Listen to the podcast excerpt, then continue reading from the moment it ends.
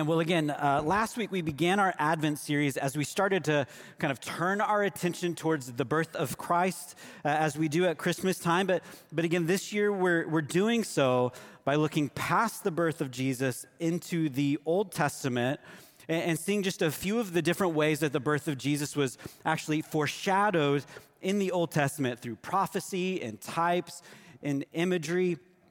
And we said last week that, that this is really important for us to do sometimes because uh, it reminds us that this coming of Jesus, this coming of a Redeemer, of a Messiah, uh, wasn't some kind of last ditch effort by God to provide salvation for mankind. Rather, the coming of the second person of the Trinity, Jesus, the Son of God, for him to take on flesh uh, and offer it as a sacrifice on our behalf was always the plan. And God gives us glimpses of this uh, long before that silent night in Bethlehem. And, and, besides that, it's also just a good reminder for us that, that the Bible really is one book, right? It tells one story, and it's all about redemption, it's all about Jesus. And, so last week, if you were here uh, or if you watched online, we, we looked specifically at Genesis chapter 3 when Adam and Eve um, uh, sin and judgment comes on Satan and all of creation because what we call the fall of mankind. But in Genesis 3:15, we looked at this, this promise that God makes in the midst of all of these curses and what is called the first gospel, in which God makes this promise that He really is going to send a redeemer who's going to crush the head of the serpent. Well, if you remember, part of that promise uh, was that enmity or hostility was going to be introduced between Satan and Eve, in between their offspring. But the result of that, of the fall, would actually become even more devastating than that, as terrible as that is. And in fact, enmity would not only become a reality between Satan and Jesus, between Satan and God's people, enmity actually would become the reality between mankind and God right? So, whereas there was once this fellowship and this relationship in the garden between God and his people, the, the, mere presence of sin in the sight of God demanded justice. And so death is introduced there. It's introduced into the world. Adam and Eve are cast out of the garden, they're cast out of the presence of the Lord. And really, this story of Adam, this story of Eve, is the story for all humanity that as our representative, Adam's transgression, Adam's sin, caused this separation between us, us who's inherited his sin nature and inherited his sin guilt, the separation between us and the one true holy God. So, whereas once there, there was this peace between man and God, now there's not. Now there's this enmity and this hostility on the part of man toward God. That now our sin demands God's justice. And so, really, this is the great problem of humanity. How can sinful man be reconciled back to God? I mean, how can that enmity be removed? How can that transgression be atoned for and taken care of? Well, we get this incredible picture of the answer in so many places in the Old Testament. But the main picture is found in Exodus chapter 12. So let me invite your attention there to Exodus 12 in your copies of God's Word. Before we read, the context here Israel is, is again this great nation of people now. God's blessed uh, Abraham and his lineage. He's fulfilled this promise to give him many, many descendants. They're this great people, however, now they're in bondage. Uh, they've been slaves in Egypt for 400 years. And the book of Exodus tells the story of how God delivers or redeems his people, Israel, out of slavery by way of a prophet in Moses. And you might be familiar with the story, but, but again, Moses is called to confront Pharaoh, the leader of Egypt, to tell him to let his people go, to let Israel go. And Pharaoh says, No. He says it many times, I'm not going to do that. His heart is hardened. But each time, God sends a plague on Egypt as judgment. And we remember some of these, right? He turns the Nile's water into blood. He, he sends swarms of frogs and gnats and flies. He causes the people of Egypt to develop like these terrible boils on their bodies. He sends a, a, a great hailstorm on them, and there's some other plagues as well. Uh, and he does this to show his might and his power and his sovereignty over all, including Egypt.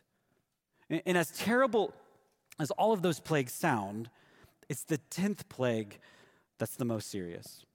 Because if you remember, the plague was that God warns Pharaoh if you won't let my people go, if you won't let my people have freedom, uh, then I'm going to cause every firstborn in the land of Egypt to die. And, and, so he comes and he makes this warning, and before he does, he, he tells Moses to give Israel, my people, some specific instructions on how they can escape the coming judgment. This is Exodus chapter 12. We'll just read a few verses of the passage here, starting in verse 3. He says, Tell all the congregation of Israel that on the 10th day of this morning, or of, of, this month, every man shall take a lamb according to their father's houses, a lamb for a household. And if the household's too small for a lamb, then he and his nearest neighbor shall take according to the number of persons. According to what each can eat, you shall make your count for the lamb. Your lamb shall be without blemish, a male a year old. You may take it from the sheep or from the goats, and you shall keep it until the 14th day of this month, when the whole assembly of the congregation of Israel shall kill their lambs at twilight. Then they shall take some of the blood and put it on the two, two doorposts and the lintel of the houses in which they eat it. Jumping down to verse 12.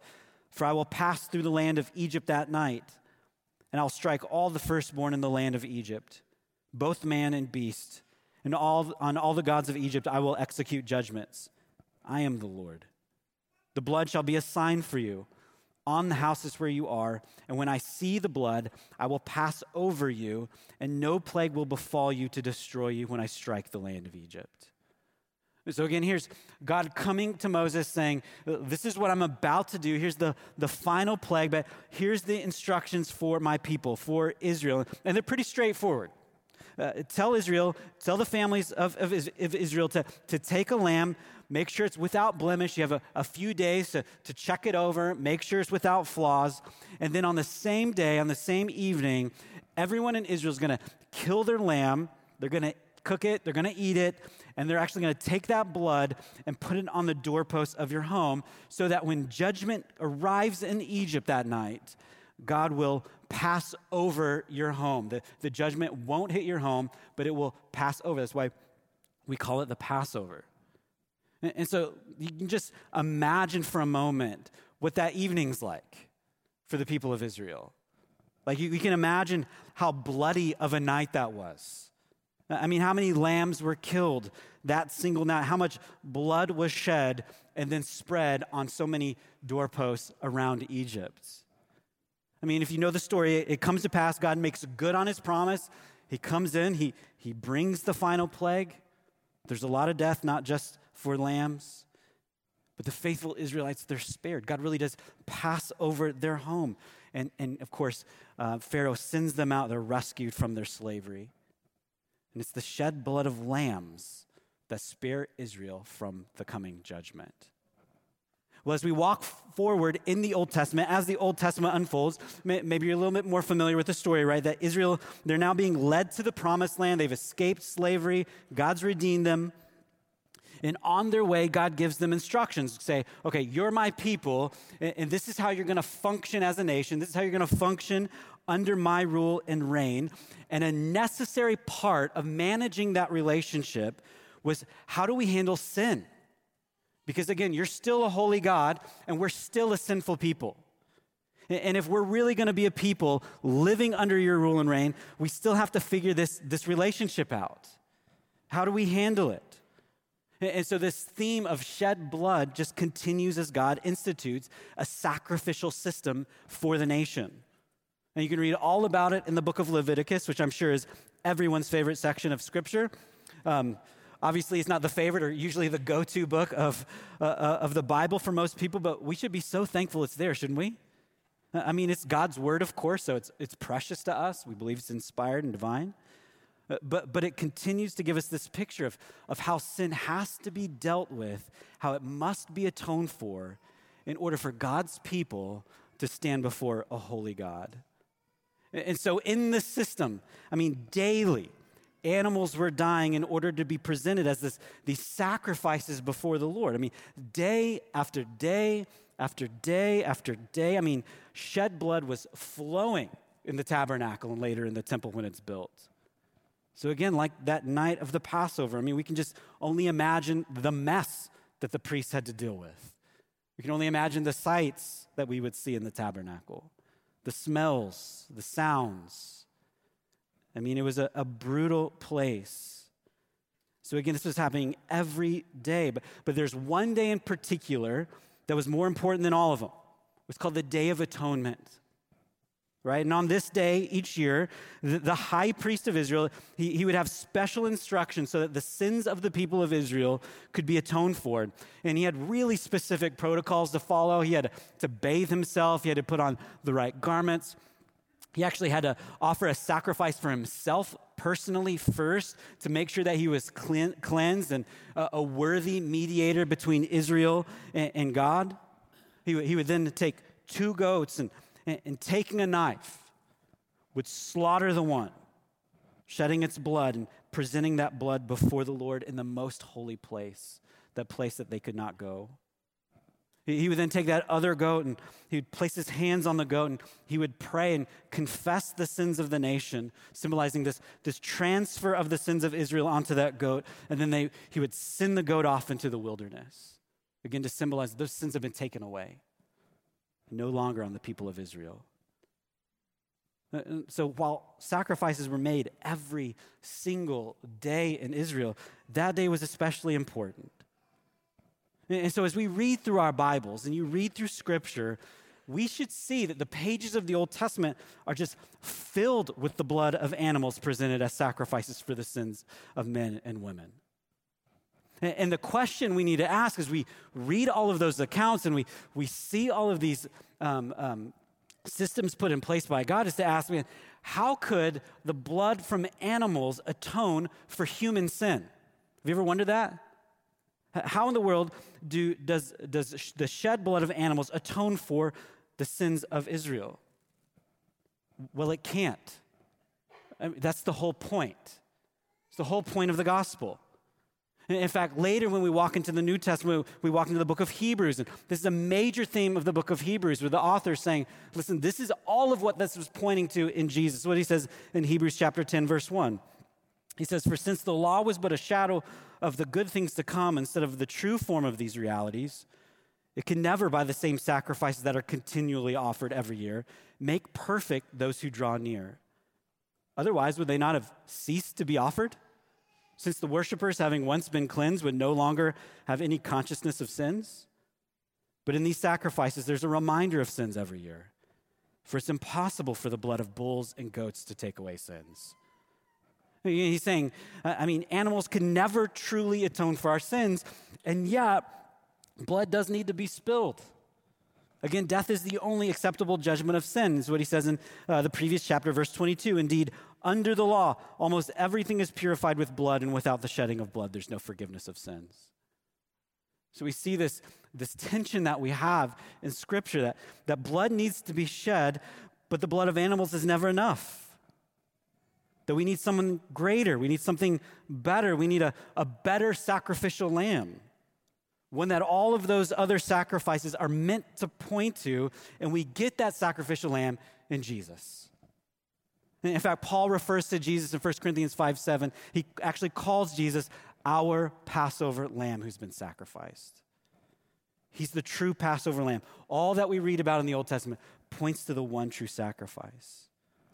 That the lambs that were killed to atone for God's people were meant to ultimately point to the coming sacrificial lamb, who's greater in every way Right? In fact, the superiority of Jesus' sacrifices over the sacrifices of these uh, uh, other sacrifices in the Old Testament, again, is this major theme in Hebrews. Again, he says in chapter 9, verse 11, But when Christ appeared as a high priest of the good things that have come, then through the greater and more perfect tent, not made with hands, that is not of this creation, he entered once for all into the holy places, not by means of the blood of goats and calves, but by means of his own blood, thus securing an eternal redemption. For if the blood of goats and bulls and the sprinkling of defiled persons with the ashes of a heifer sanctify for the purification of the flesh, I mean, how much more will the blood of Christ, who through the eternal Spirit offered himself without blemish to God, purify our conscience from dead works to serve the living God? Again, the author is saying, man, if the blood of goats can somehow pacify the wrath of God for a short time, how much more will the blood of the true sacrificial, sacrificial lamb uh, atone for our sins. Chapter 10, he says in verse 11, and every priest stands daily at his service, offering repeatedly the same sacrifices, which can never take away sins. But when Christ had offered for all time a, a, single sacrifice for sins, he sat down at the right hand of God, waiting from that time until his enemies should be made a footstool for his feet. For by a single offering, he's perfected for all time those who are being sanctified. What's he saying there? Saying that thousands upon thousands of animals were killed, but it was never enough. It was never enough. But, but when Jesus comes and he dies, his single offering makes full atonement for his people. So much so that he sits down at the right hand of the Father, interceding for us. In fact, Paul celebrates this in Colossians 1. There's so many places we could go, but verse 19 in chapter 1, he says, For in him, in Jesus, all the fullness of God was pleased to dwell, and through him to reconcile to himself all things, whether on earth or in heaven, making peace by the blood of his cross and you who once were alienated and hostile in mind, doing evil deeds, he's now reconciled in his body of flesh by his death in order to present you holy and blameless and above reproach before him. So, again, because of Jesus' death, our sins are atoned for, we've been reconciled back to God, and no more sacrifice is necessary. I mean, this is the story uh, uh, of the gospel that the Old Testament is pointing to. We have a true Passover lamb in Jesus, the ultimate sacrifice. Now, if you've been at church for a while, you know that typically we talk about this kind of truth that Jesus is a sacrificial lamb, not really at Christmas, but usually more like Good Friday, right? So like the Easter season. This doesn't feel like a Christmas thought, right? I mean, Christmas typically invokes some other images than blood, doesn't it? that, of, of, shed lambs and, and, and bulls on, on the altar. I mean, we think of images more like, you know, Joseph and Mary huddled around the baby Jesus in the manger, or shepherds keeping watch over their flocks by night, or wise men following the star to find Jesus. I mean, those are the images we typically think of, not the bloody mess of sacrificing lambs and bulls, and Jesus is certainly Jesus' bloody body hanging on the cross. However, I mean, Jesus as our sacrificial lamb has everything to do with Christmas. I mean, think about this. We needed more than animals to die on our behalf. We needed a divine sacrifice. Here's what that means we needed a God who could bleed. We needed more than just the invisible God, but the invisible made visible with flesh and bone. We needed a, a, a, divine lamb that could be bound and beaten and nailed to a cross and die. I mean, we needed a better priest who, who not only would bring a sacrifice to the altar, but would actually crawl onto that altar, offering himself uh, as the sacrifice. And, and so, to do this, what does Jesus do? He's born of a woman, he takes on flesh, and he allows that flesh to be torn for us. And in so doing, by our faith in his finished work, our sins are atoned for and we have peace with God. I mean, Christmas has more to do with blood than we might realize, even though I wouldn't suggest changing our decorations to that or anything. But we needed a God who could bleed, and Jesus came. Last week, we. Um, uh, I offered just a couple of lessons. I just kind of want to do the same thing this morning. Just a couple of lessons we can glean from the truth that Jesus is our sacrificial lamb. And I think, first and foremost, what we're reminded is sin really must be serious. Sin really must be serious. Uh, I mean, it's common in our day to diminish the work of Christ on the cross, and we often do so by way of diminishing the seriousness of sin. And this can happen in, a number of different ways, many different ways, right? Uh, our culture, of course, uh, scoffs at the idea of calling anything sin. Right? I mean, that's seen as intolerant or bigoted and narrow minded. And, that's true of the culture, and we kind of expect that. But, but progressive Christianity or, or liberal theology kind of plays along with that. And rather than grieving over sin, rather than repenting over sin, it, it would rather celebrate it. Historically, it kind of downplays the seriousness of sin by teaching that, that Jesus' death on the cross means something else other than the satisfaction of divine judgment. So rather than us needing a substitute to satisfy the demands of the law, we, we actually just needed a good example And, and that's what Jesus' death does for us. So, so we can just kind of look to him and be inspired to live a moral life, to follow God with a little bit more zeal, a little bit more commitment. That's what progressive Christianity or liberal theology teaches. But, but even we, I mean, we can be tempted to diminish the beauty and wonder of Jesus' sacrifice by downplaying sin sometimes. And, and we can do that sometimes by, by, by just lowering the bar of God's moral law, while at the same time just kind of exaggerating our own righteousness so that they somehow meet one another somewhere. That we might even begin to kind of lean on our own good works or our theological and biblical knowledge or, or our church attendance or any other really good thing to, and really start to believe that, that, that we're accepted based on those kind of things.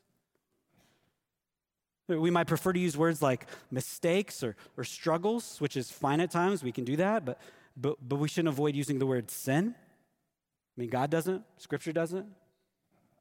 I mean, sin, sin really is serious, and it took a serious solution to forgive. In fact, uh, J.C. Ryle wrote in his great book on holiness called Holiness, this is what he said Terribly black must that guilt be for which nothing but the blood of the Son of God can make satisfaction. Heavy must that weight of human sin be that made Jesus groan and sweat drops of blood in agony at Gethsemane and cry at Golgotha, My God, my God, why have you forsaken me? I mean, the seriousness of the solution demonstrates the seriousness of the problem. I mean, sin really must be serious. But secondly, because sin really is serious, I mean, we're reminded in this that Christ really must be gracious. He must really be gracious, right? I mean, it's when we sense this massive chasm that exists between the holiness of God and the sinfulness of our hearts. It's only then when we truly see the beauty of the one, of the only one who, who can bridge that chasm. I mean, gospel centered discipleship growth in the gospel really is simple. It's really just growing in our understanding of God's holiness, growing in our understanding of our sinfulness. And as we grow in that, our love for the cross grows too. But because that's the only thing that can bridge the two. I mean, it's when you recognize that there's no reason whatsoever that God in His majesty should ever accept you, that you'll rejoice that He has, in fact, loved you and accepted you, and it came at such a great cost as the life of his son. I mean, so, so see the blackness, see the severity of your sin, but don't wallow there. I mean, Christ has paid the penalty. Right? He's atoned for it by the shedding of his blood. If you put your faith in Christ, you will, you'll never have to answer for it because Jesus already did. That when your sin abounded, Christ's grace has abounded even more. I mean, there's not a single inch of the altar on which your sin was laid where his blood has not fully covered it. The thing is, like our tendency to diminish the seriousness of sin, I think what happens is we can actually diminish the grace of Christ and the sufficiency of his sacrifice too. So, for example, do you at times feel like God can never truly forgive you? That might come from a place of taking sin seriously. But be careful that you don't elevate your sin so much that you actually belittle Christ's blood. Seeing it as insufficient, seeing it as powerless. No, your sin was really paid for. Or, or do you still feel like you need to earn God's approval, earn God's acceptance? I mean, you're believing ultimately that you can atone for your own sin. And what happens is by elevating your own righteousness, you're belittling Christ's sacrifice. Because what you're saying is it was unnecessary, or it's merely just kind of an accessory to my own faithfulness. I mean, let's not belittle the shed blood of Jesus and the grace we find in the gospel. We needed it, but we got it in Christ. So again, Christ really must be gracious. To offer himself as the only acceptable sacrifice for your sin and mine, see him this morning as the gracious Passover lamb that he is. And if you've never trusted in Christ this morning, we would implore you to do that. In fact, Calvin, John Calvin, in his institutes, he talks about this need that, that, that the death of Christ isn't enough, that, that it actually has to be applied to us. If you'd imagine the Israelites, imagine them uh, killing a lamb but not putting it on the doorpost. No, we, want, we need Christ's blood applied to us. So we turn to him in faith and repentance. And if you've never done that, we would encourage you to do that. But a great gift to the church to remember this truth really is the ordinance of the Lord's Supper, communion. It's a great gift for us. If you know what, where this comes from, Jesus, he, before his arrest, before uh, he's arrested and goes to the cross, Jesus is in the upper room. He's with his disciples, and he teaches them there, and he teaches us to, to eat the bread, to drink the cup, and to do it as a way of remembering his sacrifice.